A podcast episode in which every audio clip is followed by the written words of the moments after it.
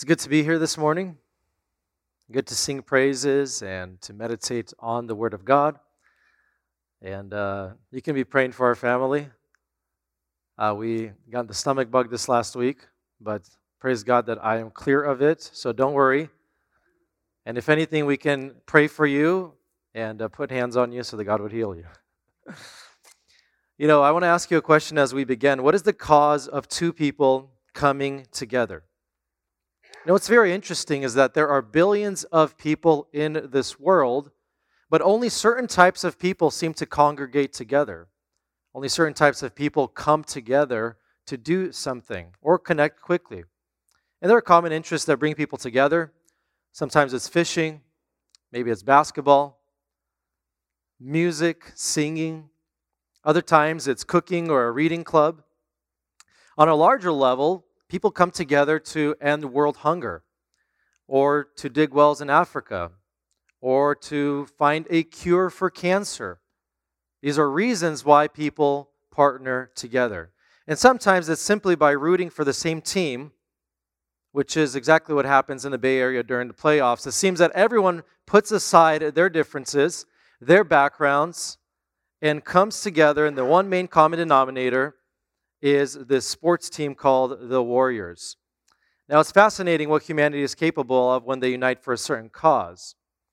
While we're on the subject of basketball, I want to take you back to the historic moment in the Warriors' time of 2016. This is when they were up 3 to 1 in the NBA playoffs, one more game to be the champions, and they lost the next three games in a row. George is shaking his head, saying, No, that was, that was the sad reality. And after that, Draymond Green gets on the phone and calls Kevin Durant. And so Kevin Durant decides to leave the Oklahoma Thunder and join the Warriors, creating for the next three years a dynasty that nobody was able to overcome, comparable to Jordan's Bulls of the 90s. Now, there's a specific goal in mind when Kevin Durant left the Thunder it was to win championships. It was to attain the highest level in the NBA. Now, the nature of the relationship between Curry and Durant was friendly. They played well with each other. And although Kevin Durant was the better player on the Warriors, it was still Stephen Curry's team. And it got to Kevin Durant after some time. And uh, the reality of the egos and the personalities made this team not last long. Only three brief years later, Kevin Durant left one of the greatest dynasties in the NBA. This partnership was characterized by fondness for each other, a love for the game, and a strong desire to win. But just two championships later, and a third one lost due to injuries, it was all over. Now, why are we talking about basketball this morning? Is it because your associate pastor loves it? Yes, that's true. But also because the Apostle Paul is speaking of his partnership with the church at Philippi. And he explains the nature of his relationship with the church at Philippi, with the saints that he is writing to. Now, as we look at our passage this morning, there's two main verbs that Paul uses. I want to turn your attention to verse 3. He says, I thank my God in all my remembrance of you. So, this idea of thankfulness. And in verse 9, it is my prayer. And so he also prays for them. Look at the nearness of the Apostle Paul, who's currently in prison with the Christians at Philippi. In verse 7, he writes this I hold you in my heart, for you're all partakers with me of grace. In verse 8, he says, For God is my witness, how I yearn for you all with the affections of Christ Jesus. This is not a distant relationship. This is not a cold partnership. This is not just supporting a missionary somewhere across the other side of, the world who you don't know about. The Apostle Paul is pouring out his heart and he describes his love for the church, his joy for them while he is praying for them, and his confidence that God is going to complete the work that he began in their lives. Now, last week we looked at four vital views we need to have for growth or partnership in the gospel growth. We need to view ourselves as partners, view ourselves as slaves, as saints, and members one of another. And how we view ourselves is really going to dictate how we live out our Christian life. Who we believe we are overflows to then how we act in our Christian walk. And we saw the themes of gospel and partnership. And this morning we're going to see an inside look of what the relationship or what a relationship of gospel partnership looks like. Now, I think this passage can help us in one of two ways. Number one, it's going to help us understand what relationships within the church that are centered on the gospel look like. Remember what brings two people together? What is a common thing that bonds them? Well, what bonds Christians together is what Christ has done on our, on our behalf. The work that he has begun in us, this work of salvation. And we see here that Paul is million, million, Paul is miles away from the church at Philippi physically, but he is so near to them spiritually. At times, relationships in the church can be near physically, but can feel distant spiritually. We will see today that there's a deep-rooted understanding of the gospel that is this that is the foundation for the sweet fellowship that we desire to have in church. So that's the first reason. It's going to help us understand what relationships in the church could look like. Second, what partnership for gospel growth looks like with those who we support financially. This is exactly what is happening here at the Church of Philippi. They are sending financial support to the Apostle Paul, who is in Rome in jail. And currently, our church supports missionaries in Bolivia and in Ukraine. And one of the joys that I had when I arrived at Gateway was that I noticed that you guys actually visit those countries. You actually go and you partner with these people and you have a real relationship with them. And you go and you teach there. And you go and you visit and you help in various areas of need. You know the missionaries and they know you. And even this past year, one of you mentioned that it's easier to pray for your missionary when you actually meet them, when Matthias Jr. visited us last summer. And so, my desire and hope is that as we analyze the relationships around us, they would be marked with thanksgiving and prayer. We see at the core of what brings us together is God and His gospel.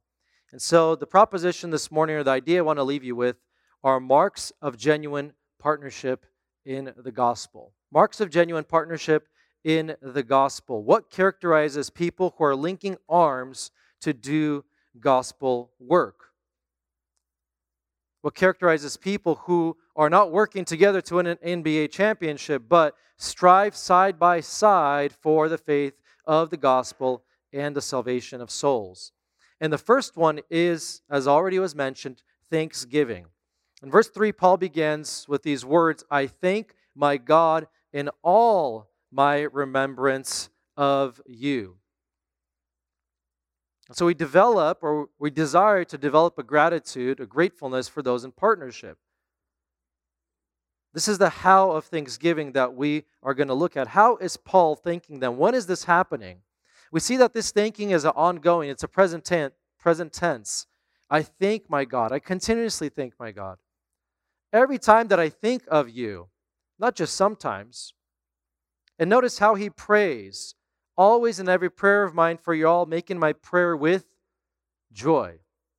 Paul is not burdened by them. Paul is not frustrated that they're having some disunity. More than that, Paul is confident that the good work that God began in their life, he'll bring to completion. Paul is grateful that although no other church entered into partnership with him when he left Macedonia, the church at Philippi did. And so he is praying continuously for them. He is praying with joy because he has this relationship with them. And more so, we see here Paul thanks God for them. I thank my God. Paul understands that the relationship that he has with these believers is only because of what God has done. It's all because of the gospel of Jesus Christ. In verse 7, look with me at verse 7, he writes this It is right for me to feel this way about you all because I hold you in my heart. And here's the reason why for you are all partakers with me of grace. You've experienced the same grace in Jesus Christ that I have experienced. You're partakers with me in this grace. Now, why is Paul thanking God? You know, it would be interesting if someone would come up to you and say, I thank God for you. And we know that phrase, it's a very common phrase that we use, but what if this person literally just spent the whole day helping you out at your house for the last 12 hours, and you walk up to them and you're not saying, Well, thank you, Jerry, for helping me out. You say, Jerry, I thank God for you. We would say, Paul, are you a little bit distant? Why can't you just thank the church at Philippi? I mean, they had Epaphroditus who almost died bringing you this gift. Why are you thanking God for them? Does everything really have to be through the gospel lens? Aren't we humans as well and have a relationship with each other? The answer is this Paul sees his relationship with the church at Philippi through the lens of the gospel, because it is the gospel that brought Paul and the saints at Philippi together and nothing else. This is the common interest that they have with one another. What makes the person that they are except for the gospel of Jesus Christ? What makes you the kind of person to be grateful for, if not for the work of grace of God in your life? You're deeply and profoundly changed by the work of God in Christ. And this is why Paul is thankful for them. I always like to tell my wife that you don't want the old Dennis. I like to tell people in church, you don't want the old me, the unsanctified, maybe just repented me. You want me who's been walking in the Christian faith for now over 15, oh, 20 years now. Time flies quickly. You see, it is the work of God in our life. As we mature, as our spouses mature, as our children mature, we thank God for the work that He is doing in their life. Because it is the gospel work, it is the work of grace that really changes us. So Paul specifically praises them in this way. That is the how of thanksgiving, how he praises them continuously and with joy. The question is, why is he thanking God for them? This prayer of joy of remembrance is not arbitrary. In verse 5, we see the answer here. Paul says, Because of your partnership in the gospel from the first day until now. It is because of your partnership. And specifically, what Paul is speaking about here is the financial partnership. In chapter 2, at the end of chapter 2, we meet two people, Timothy and Epaphroditus. And Paul speaks of Timothy and he says, I have nobody like him who is genuinely concerned for your welfare.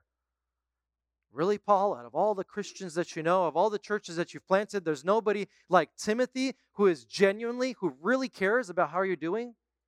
And then Paul speaks about Epaphroditus, who nearly died bringing this gift from the church at Philippi to Paul, who was in Rome. And so the partnership that Paul is talking about is this partnership of finances that Epaphroditus was bringing on this journey to Paul. Now, when was this first day? If you go to chapter 4, verse 15, I want you to see it. The first day was the day that we read of here. Yet it was kind of you to share my trouble in verse 15, and you Philippians yourselves know that in the beginning of the gospel, when I left Macedonia, that is the day when he was leaving Macedonia, no church entered into partnership with me in giving and receiving except you only. So that was the first day, and that partnership continued until now, the day that Paul is writing this letter.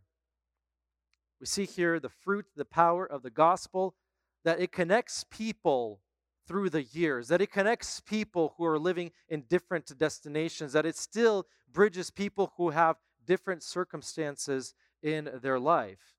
This partnership that he's speaking about is literally the word koinonia here, to have in common. Their partnership, what they have in common, is the work of Christ.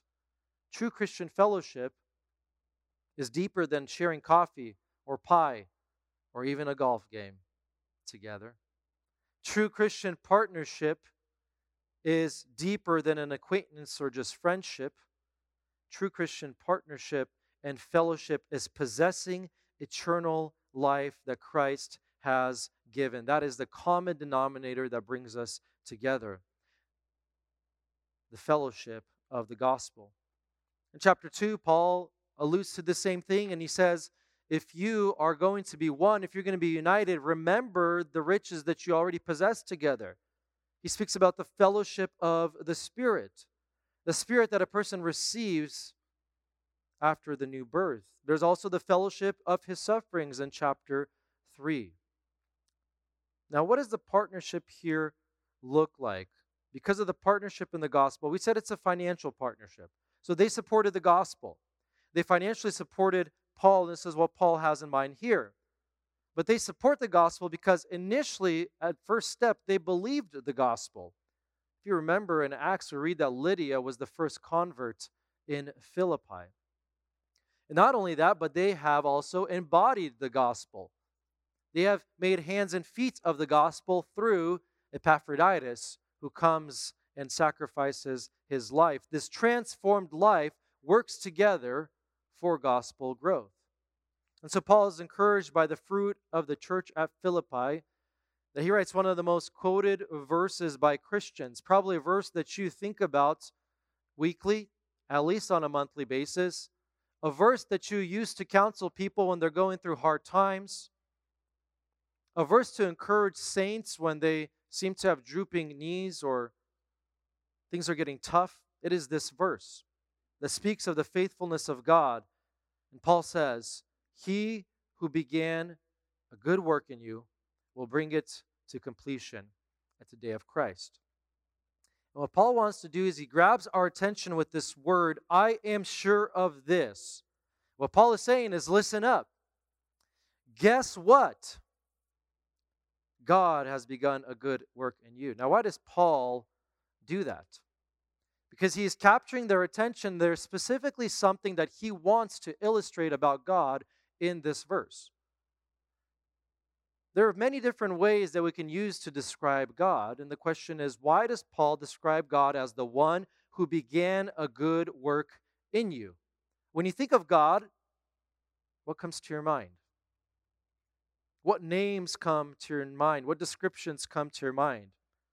The giver of life, the King of the ages, the God of peace, the Creator, Maker, blessed and only sovereign, invisible, only wise God, ancient of days. Paul, why did you decide to use the phrase, the one who works in you, or the one who began a good work, as a description of God? Because Paul is highlighting something here. What Paul is highlighting is that God is going to continue the work that he began of this partnership of the church at Philippi and the believers, and he is not going to abandon it. Think about the context of what is going on right now. Paul's in jail in Rome. The Philippians are experiencing opposition from their opponents, suffering all around. And there are those who are preaching Christ out of selfish ambition. Not everything looks pretty at this moment. You would say, it's time to pull out of the situation. I guess the mission didn't really work out like it should have. Now, God began the good work. The finances are under budgeted. We have staffing shortages. Specifically, there's certain persons are in jail who can't do the work. And then you have the political tree huggers opposing you. So I guess we need to stop. But Paul says, no, it's God who began a good work. God is working, God is doing something here. God is accomplishing salvation, God is doing gospel work. Specifically, we're talking about the good work of partnership in the gospel with the church at Philippi, but more so the good work of the gospel in general. And what is Paul alluding to here is the fact that God has begun salvation in the lives of these believers, and this salvation is characterized by work. In Ephesians 2:10, we read that God created us for good works that we should walk in them. What does it mean that you are saved by God? What does it mean that you have a changed life? It means that you are a worker in his kingdom. And so their salvation and their maturing is this good work that God is going to bring to completion. Now, how often do we begin something but don't finish it? That project in your backyard that's already springtime, and you said, I, I was going to plant those seeds earlier in January. I was going to plant that tree so that I could have some kind of far- harvest in the fall. What about that wonderful Christian book that was recommended to you? What is a church member? We were even giving them out for free here at Gateway, and you opened it and you started reading it, and you began, and then you closed it and put it down. What about when we start cleaning out our garage, that place, the black hole, where everything just goes because it doesn't find a place in the home? And you begin and you don't finish it. What about a diet that you begin, wanting to eat healthier? The New Year's resolution that lasts five and a half days. Then you're back to chips and salsa. This is not how God works. He'll bring to completion the thing that He begins, and this is the assurance that we have. This morning, if you are wavering in your faith, remember He is working out what He has already worked in you. He has already worked salvation in you, and He is working out that salvation. See, this is not a good work for you. As we read in verse 6, there's this little, little preposition here. I'm sure of this, that he who began a good work in you, not for you, but in you, God is doing something in you. He's going to bring it to completion at the day of Christ. You see, we have here this idea of justification of Christ for you on one side, and then we have sanctification on the other side of Christ in you. And it is this specifically, the sanctification, the working out of the salvation, that Paul is speaking about. Christ has began this work in you. Paul later on says in Galatians, it's no longer I who live, but Christ who lives in me. And this is why we have hope. We're not ultimately saved because we saved the sinners, prayed a sinner's prayer at a certain age. We're continually being saved by Christ in us. And too many people look at this verse and say, well, he began a good work for me, he justified me. So, however I live my life, it, it matters, but it doesn't really matter that much. That's not what Paul is speaking about here. He's saying, it is Christ in me. The good work that God began in me is going to bring to the completion at the day of Christ. And what is this day of Christ that he's speaking about? When is this day?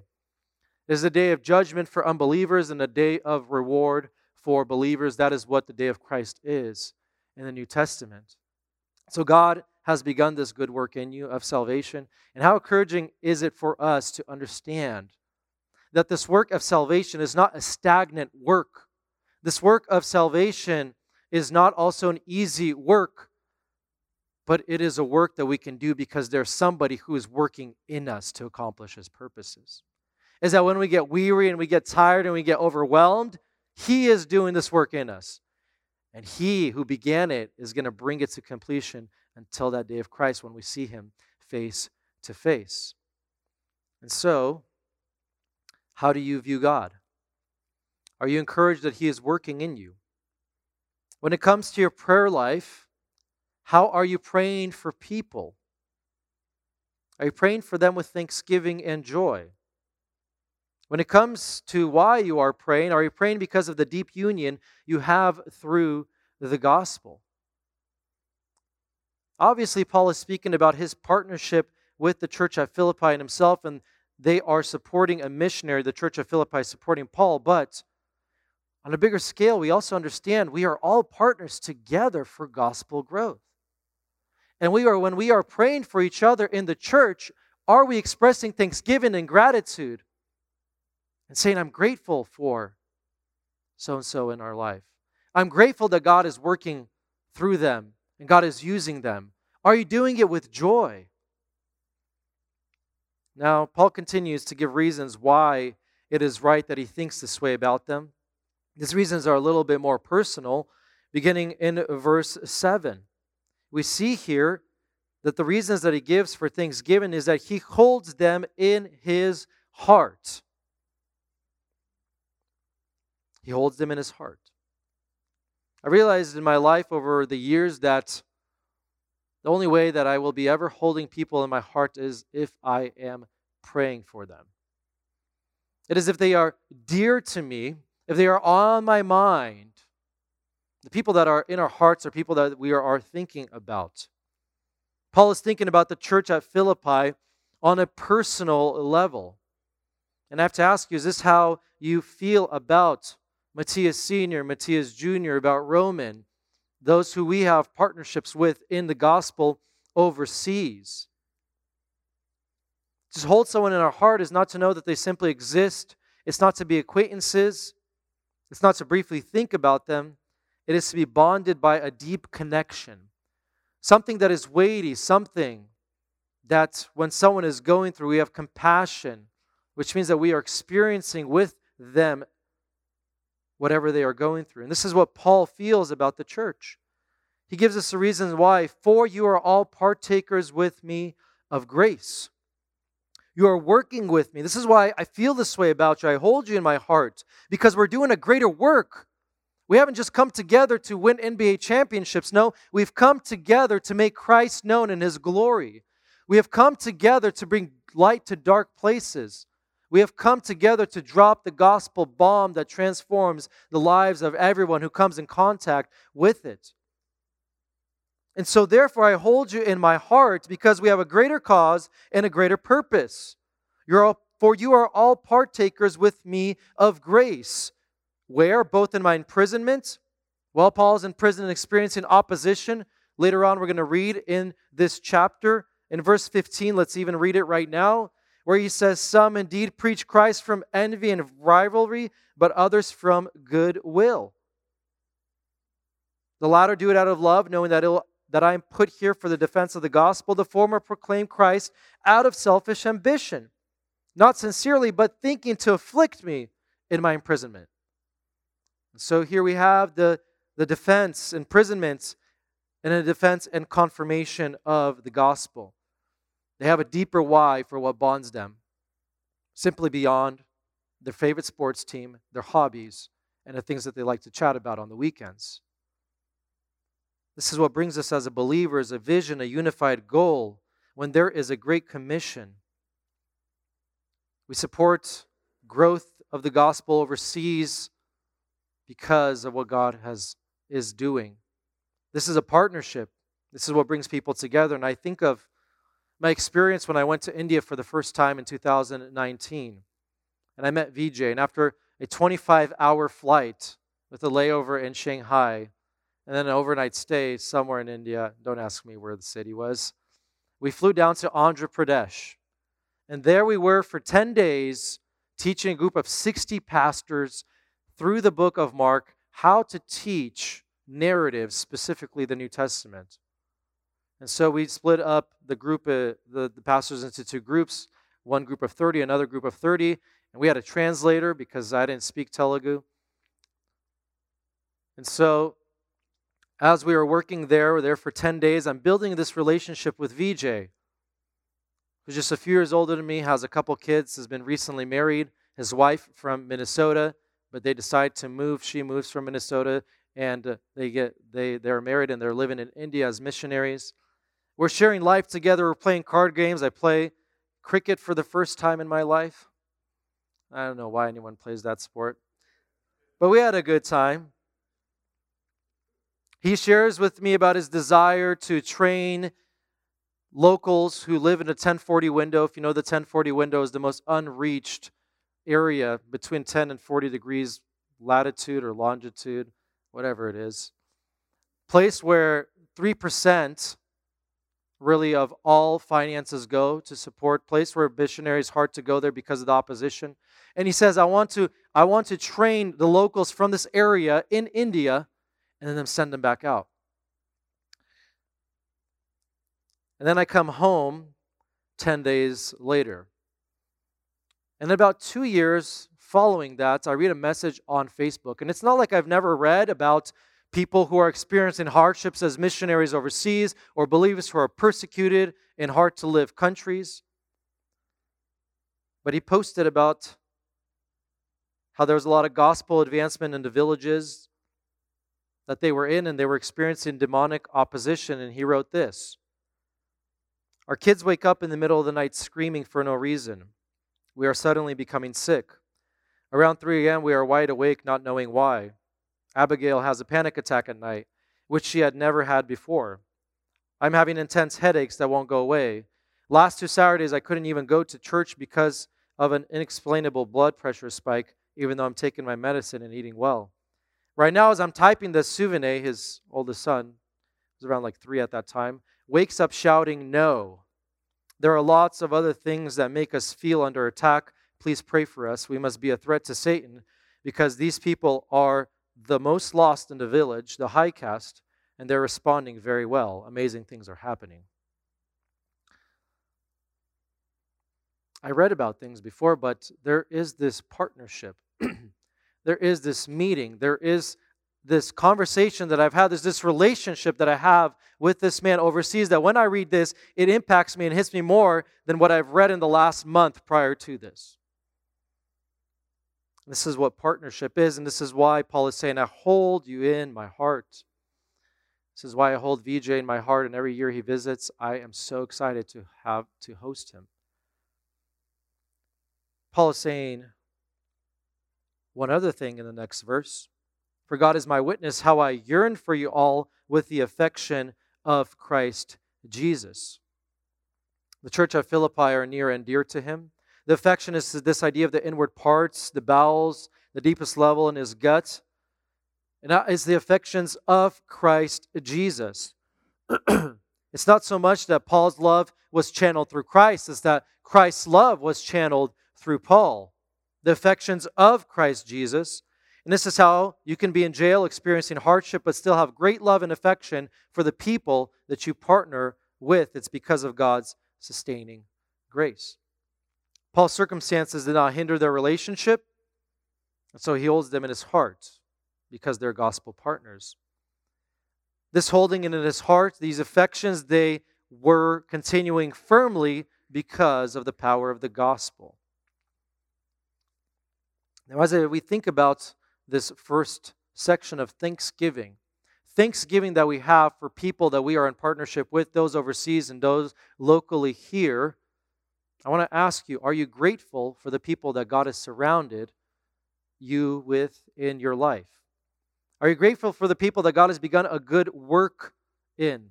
Are you grateful for your spouse? Are you grateful for gospel partners overseas? And if you, when you think of partakers of grace, those people that God has placed into your life, do you pray about them or for them with joy? Do you hold them in your heart? Do you yearn with them with the affections of Christ. Friends, this is what relationships within the church should be characterized by. And I believe if I was to push a little, some of you might be thinking, well, this is not how I feel about people in church. This is not how I feel about those who we partner with. And then the question nat- naturally arises what is the nature of your partnership with them? Have you experienced a true gospel connection? Or is your partnership based on similar interests, hobbies, and topics of discussion? You see, what I've realized in the church is that when we are connected at the deepest level of what Christ has done for us, our relationships with one another are deeper. Our, our bond is closer. Our sharing of life is on a different level. It goes beyond just the icebreaker questions and gets to the bearing of burdens, and the care for one another. When you have this partnership, you experience the sweet fellowship, the deep longing, the long conversations at night, the relief of intercession prayer, and the peace of support. As I got to Gateway, I'm glad to say this is exactly what I have experienced, and I want to thank you for that. I've been overwhelmed by your love toward me. In the last year, we've become gospel partners working together in this city, in the Bay Area, to make Christ known. And it has been sweet. It has been enjoyable. It has been a journey, and we love it. Both my wife and I, we love you. We love Gateway. And we are so grateful for your support and care. And so, not only does Paul thank God for the saints at Philippi, he also prays for them. And this is where we find our, our second main verb in our text. It is my prayer. He prays for them. The thing that Paul prays about should be the things that we pray about. This should be the content of our prayer life for our missionaries and those within the church. If you ever had a loss of what to pray for people, you know, sometimes you might be praying for someone and you're thinking, well, I didn't ask them what their prayer request was. I guess I don't know what I should ask God about them, for them on, on their behalf. There are many lists in the New Testament. Just open any one of Paul's epistles, go to the first chapter, and literally Paul is saying, I am praying that. And you could take those examples, that list, and pray for people in that way. And specifically, Paul has given us the content of what he's praying about. He gives us an example, and the prayer specifically here that we should be praying about is an abounding love. And so, the second mark of gospel partnership is prayer. Once again, Paul's in jail. He can't visit them, grab a cup of tea, sit down across the table at a cafe, and share his heart. He can't catch a short flight and be there in one hour and guest preach. He can't even send them a message over text. He can't post a picture or a story on Instagram or Facebook showing everyone what his day looks like. Well, what, can, what Paul can do is pray. Oftentimes, we try everything in our life. If it doesn't work out, then we say, I guess I'm just going to have to pray now. But everything must first begin and foremost by prayer. It's not that I guess I'll pray, but prayer is the only thing that I can do. And this is why Paul is praying for them. He is constricted, he is in jail. And obviously, that's the only thing he can do. But we must understand in our daily life, as we are walking with God, we are Paul in the jail. We are helpless apart from Christ. So, what is the content of Paul's prayer? The main idea here is that your love may abound. His, his prayer for them is that they grow in love, in this agape love, in God's love. Why does Paul pray for this? Because love is the foundation and the solution to all the problems that were going on at the church of Philippi. Because the love is the foundation and the solution to all the problems that were going on in the church at Corinth. Love is a foundation for unity. We remember in 1 Corinthians 13, love is patient, love is kind. 1 Corinthians 13 is a rebuke. Love is patient, love is kind, because they are boasting about their spiritual gifts and saying that I am better than you. And so Paul gives us a math equation in 1 Corinthians 13 and says, You could have the greatest gifts minus love, equals nothing. You're a gong, you're a clanging cymbal. Love is the summary of the law and the prophets. Love is a fulfillment, bearing burdens is a fulfillment of Christ's law of love. Your vertical relationship with God, your love of God, is going to overflow in your horizontal relationship with people. You're going to be able to love others.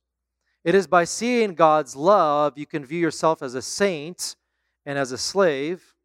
It is by loving others through Christ you can view others as partners and members of one body.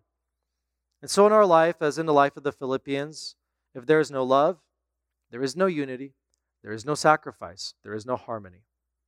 But as Paul writes here in chapter 2, there's only selfish ambition, conceit, and looking to own interests.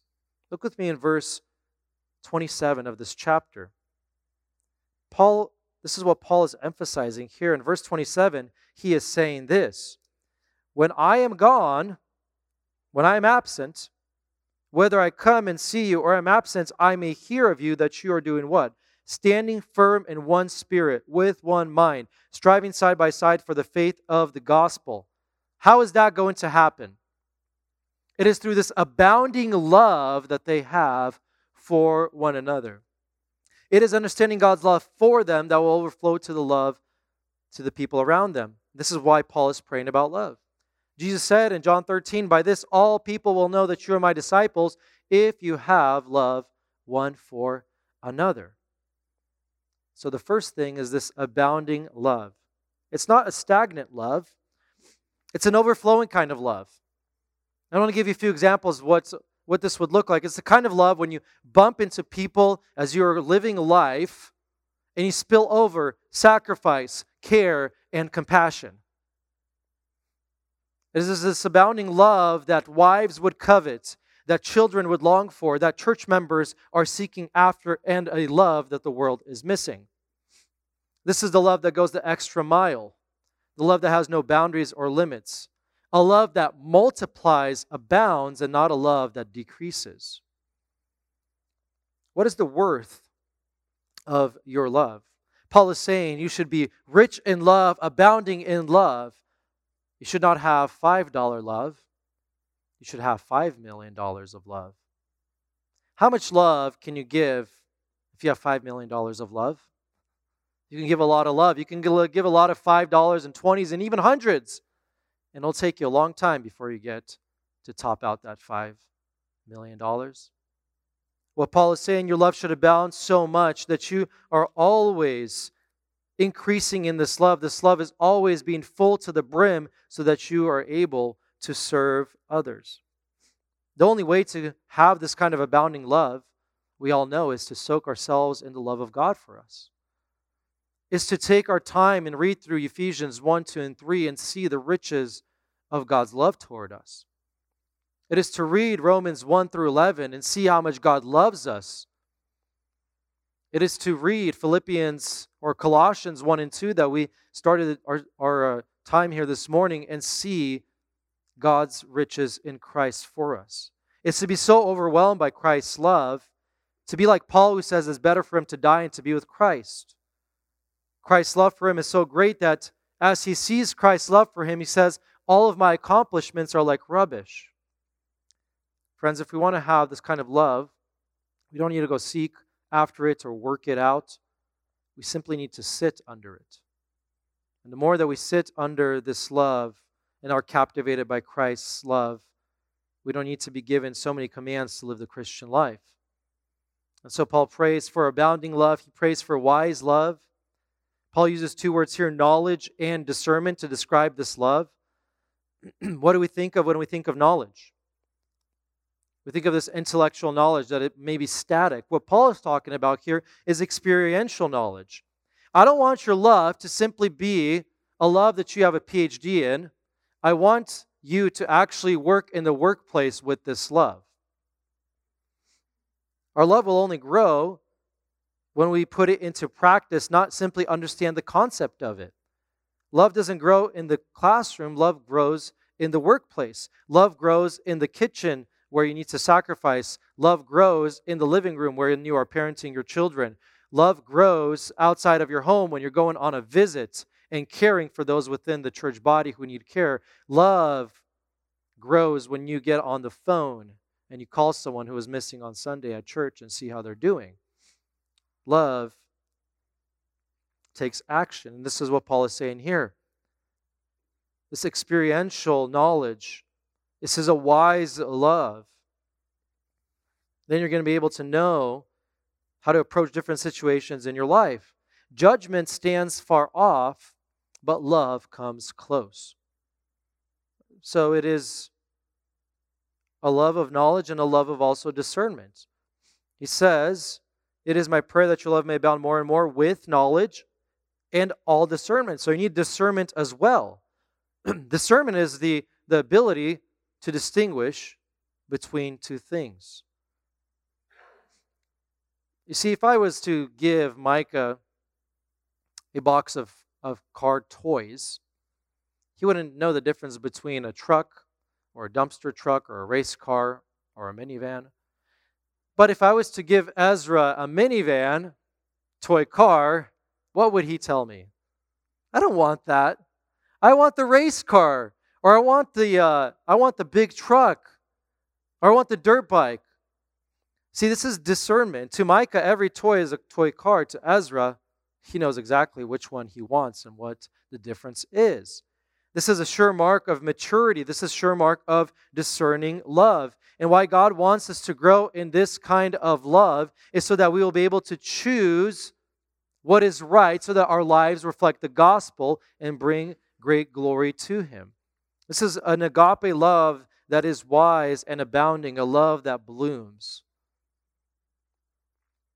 As we're driving around now, it is springtime and we see a lot of flowers are starting to bloom. Trees, the buds are opening up.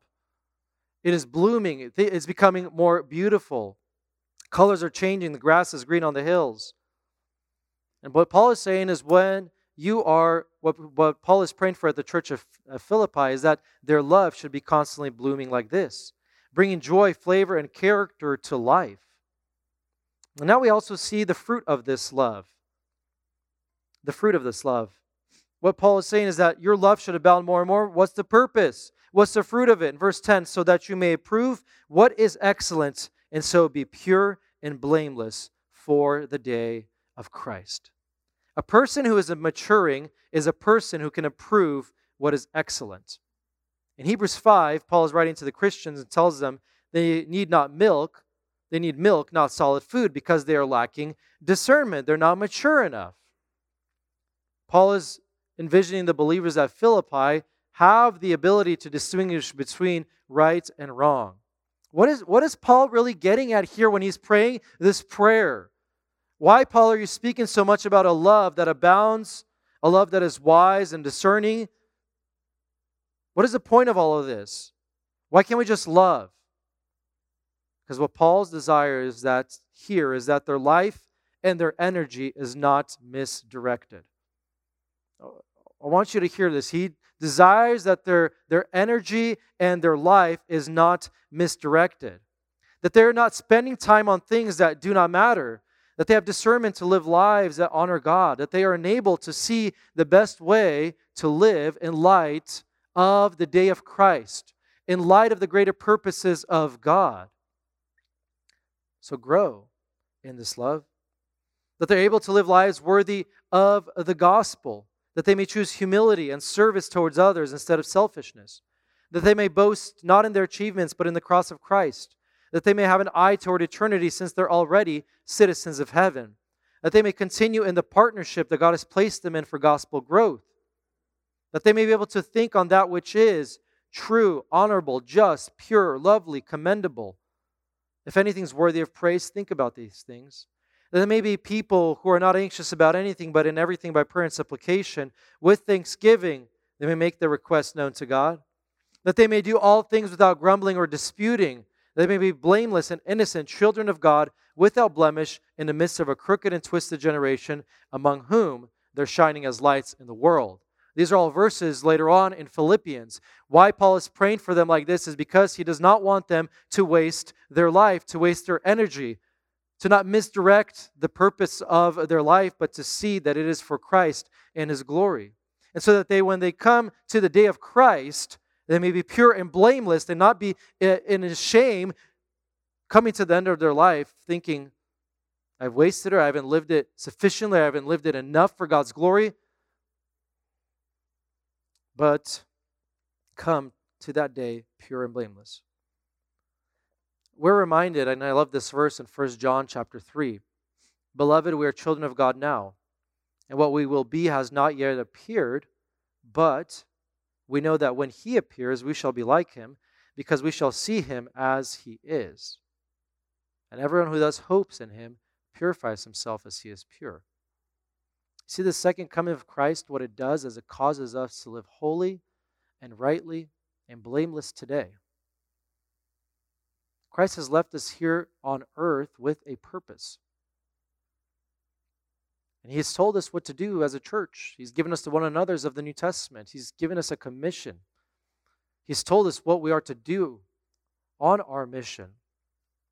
And when He comes back with all the talents and everything that He's given us, we want to be ready for that day. I remember days in my life when I was growing up with my in my parents' home, and you've experienced it as well. There's something about your parents coming home in 10 minutes that changes everything.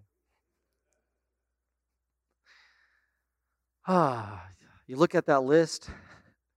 There's like five things to do. I have 10 minutes. Okay. Irina, do this. David, do this. We got to get this house back to order. We got to put things where they're supposed to be. We got to finish our chores that we were commanded to do when mom and dad left three hours ago on a shopping trip. And all of a sudden, just 10 minutes, they're about to be here in 10 minutes, and you're running around trying to finish everything, get it all ready and set up. Paul is desiring for us, God is desiring for us to grow in love and understanding the high depth, breadth of the love of Christ, be captivated by it so that we can live a life that honors Him, make the right choices to glorify Him. In the end, Paul reminds them of who they are in Christ.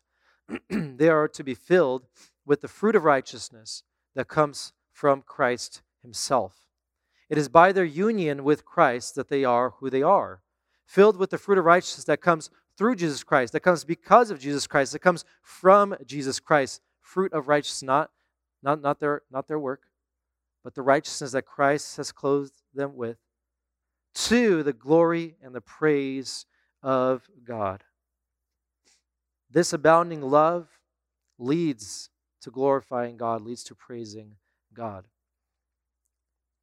So, what an amazing passage we looked at this morning. We saw the faithfulness of God, that's the work that He began, He will continue.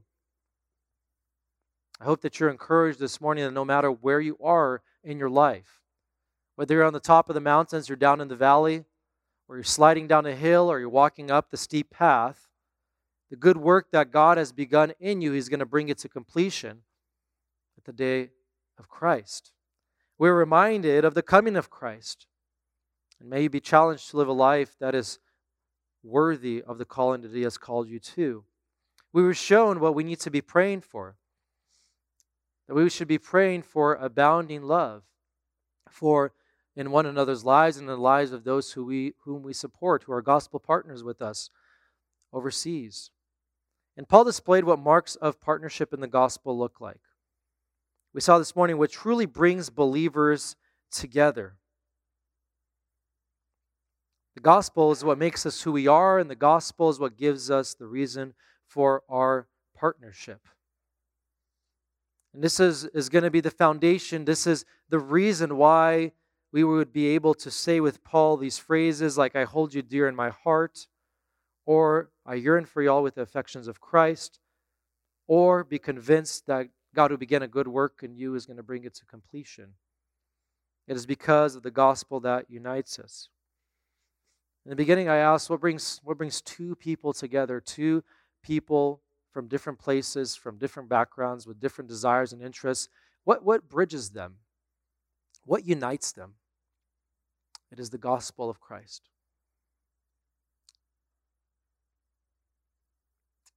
And, church, we thank God for the work that He has done in our life, do we not? We thank God for the gospel partnerships we have here among us. We thank God that He has united us. And as I look out here, I see different ethnicities represented, different age groups represented, people with different interests represented. Some of us like golf, other of us like basketball, other of us like fishing. Just to sit there and wait for some little fish somewhere in the water to bite on. We all have different interests, we have different lifestyles, but God brings us all together.